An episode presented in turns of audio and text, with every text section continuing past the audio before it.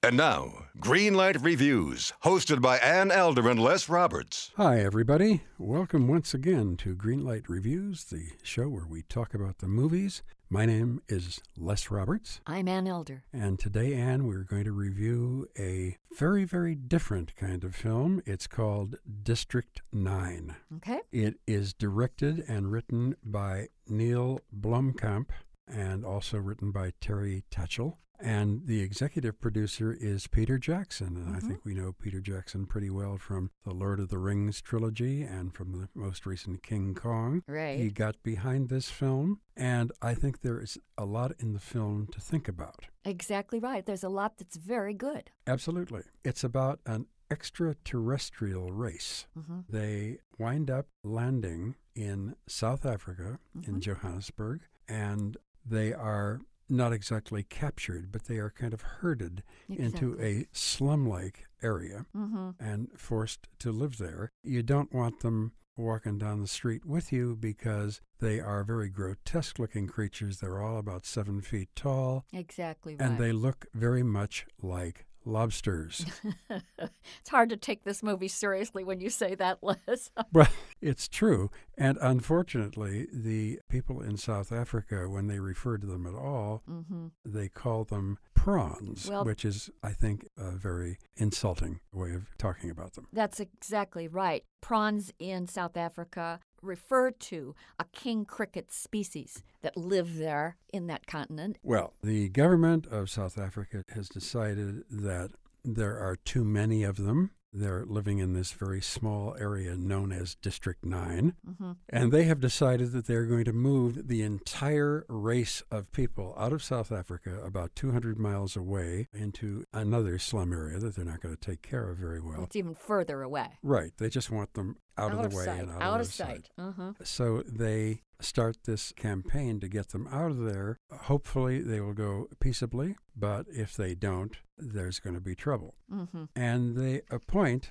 as one of the guys running this move, a guy named hmm van der Merwe, played by an actor named Sharlto Copley. I'm not going to say Wikus too often. These are very hard South African names. hmm He is very, very much a clipboard kind of a guy. He's Sure. not a dynamic hero kind of guy. A dweeb. Yes. Mhm. And he is running around trying to get people to sign this voluntary Eviction notice. eviction notice Mhm. that will get them out of there. Nobody wants to sign it. well, you're talking about the prawns. We call them people, but really they're the prawn alien race, correct? Yes. Okay. Now, the prawns, by the way, don't speak English. They don't speak anything. They make noises and clicks, Like crickets. uh, very much like crickets. And so we are asked to read subtitles, Yeah, prawn talk. prawn talk, for two and a half hours. Yeah. That's a lot of subtitles, Anne. That's too much. You know, I think a movie like this would be really effective if it had been at least 40 minutes shorter. There was way too much of District 9 there. I love what somebody once said about a book. They said the front cover and the back cover are too far away from each other. Ambrose That's Bierce wrote that. I think in this case, the beginning and the end, there's just too much going on in between those two moments of a great movie. It's really ruined by the fact that it's just simply too long. It's too long. It is very, very ugly to look at. The prawns, the aliens, are very, very ugly to look at. District 9 is ugly to look at, and you hardly see anything outside District 9. There's nothing green in the movie. There's not a No blade of grass, No. there's nothing, No. and there's a lot of violence and shooting and firing going on. The prawns, by the way, have their own weapons, but you have to have their DNA to be able to shoot the weapons. Right. And what happens to poor Wikus is that he gets into a difficulty Mm-hmm. and one of his arms turns into the lobster like arm of a prawn, and now he can fire their weapons. Right. Is he going to fire it at them or is he going to fire it at the South Africans? Okay. Here's another interesting concept, however, in District 9, and that is the good guys and the bad guys are not clearly defined. At times, the aliens, the prawns, are the good guys, and it's the human beings that are really rotten.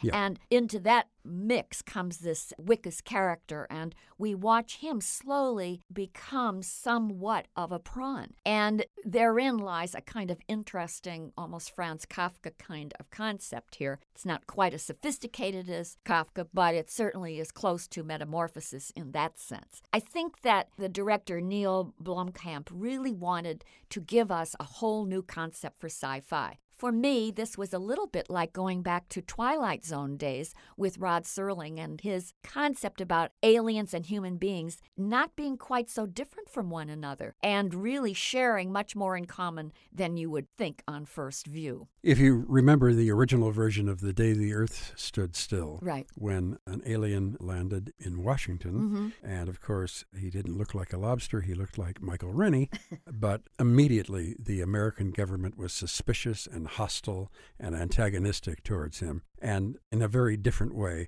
District 9 covers that same territory. So I think there is a lot going on here when we think about people that aren't exactly like us. They Mm-hmm. might be a different race, a different color, Exactly. speaking a different language, practicing a different religion, Well, and that's what the movie is all about. Of it course. asks the audience to really question their innate prejudices towards certain elements in society, and that's what the bottom line of District 9 is all about. There's just too much of District 9 to go around. I think you're right, Anne, especially the last half hour of the film, exactly right. where it gets very, very violent and Well, it's standard sci fi fare in the last half hour, don't you think, Les? oh, sure, I mean, it's explosions, crashes, the usual mayhem. And frankly, that's when the movie becomes a true B sci fi movie. It's in that last action sequence. well, that's the problem with it. And they shoot it a documentary style. Yes, sure. So, I mean, there's a lot of that handheld work going on.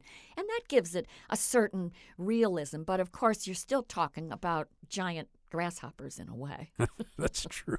And it's very hard, I think, to take them seriously. It was very hard for me to take them seriously. Let's face it, I've been, you know, watching Star Trek for the last 123 years, and we see all sorts of aliens from different Sure. planets and different solar systems, and you adapt looking at them, Mhm. which was fine. It's going to take me a lot longer than two and a half hours to adapt to these prawns. Okay. What is your light going to be then, Les? Well, my light, because it is too long and it's not done in a way that is going to enchant or entrance people, I'm not going to give it a red light. I think it was very well thought out Mm-hmm. and very well shot for that Exactly matter. right. So I'm going to give it a yellow light. Okay. Well, I want to give kudos to Peter Jackson for backing this enterprise. And I think it's good that he finds young, talented writers and directors like this Neil Blomkamp, and then he fosters their talent and shepherds their projects through to completion. Incidentally, this particular movie, District 9, is based on a short film that was made by Neil Blomkamp when he was in college,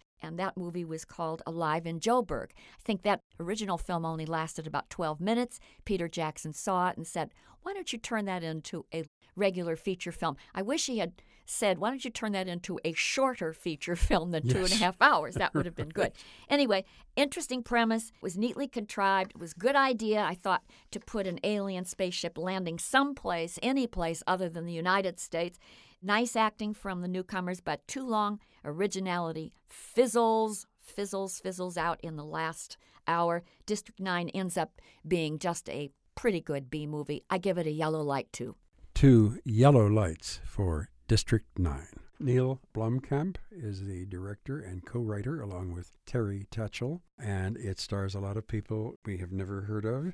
And the lead in the show, playing Wikus, is Sharlto Copley, who I guess was not an actor to begin with. No, he was the producer of that film that Blomkamp made when he was in college. Right. So, we're going to be back with another movie shortly. There's never not enough movies to review. There's always something out there. And I can't say that uh, we had a bad time at this film. No, it was a long time. It was a long That's what we can say. So, until we come back with another film to review, I am Les Roberts. I'm Ann Elder. And Greenlight Reviews hopes that we're going to run into you having a good time watching prawns or people or whatever at the movies. Mad Magazine, advertising mascots, B movie posters, and cartoons. Oh, yeah, can't forget cartoons. If you get the funky connection that ties these pop culture gems together, you'll dig two designers walk into a bar. See, we're a couple of creatively curious pals living between the bookends of grand museums and dive bars. Hey, you know the place, the sweet spot where highbrow and lowbrow become drinking buddies. So join our barroom chats as we talk influential work and uncover stories of how the familiar became iconic. Think behind the music for the stuff we love. Check out our website at two designerswalkintoabar.com. And listen wherever you get your podcasts or visit evergreenpodcasts.com.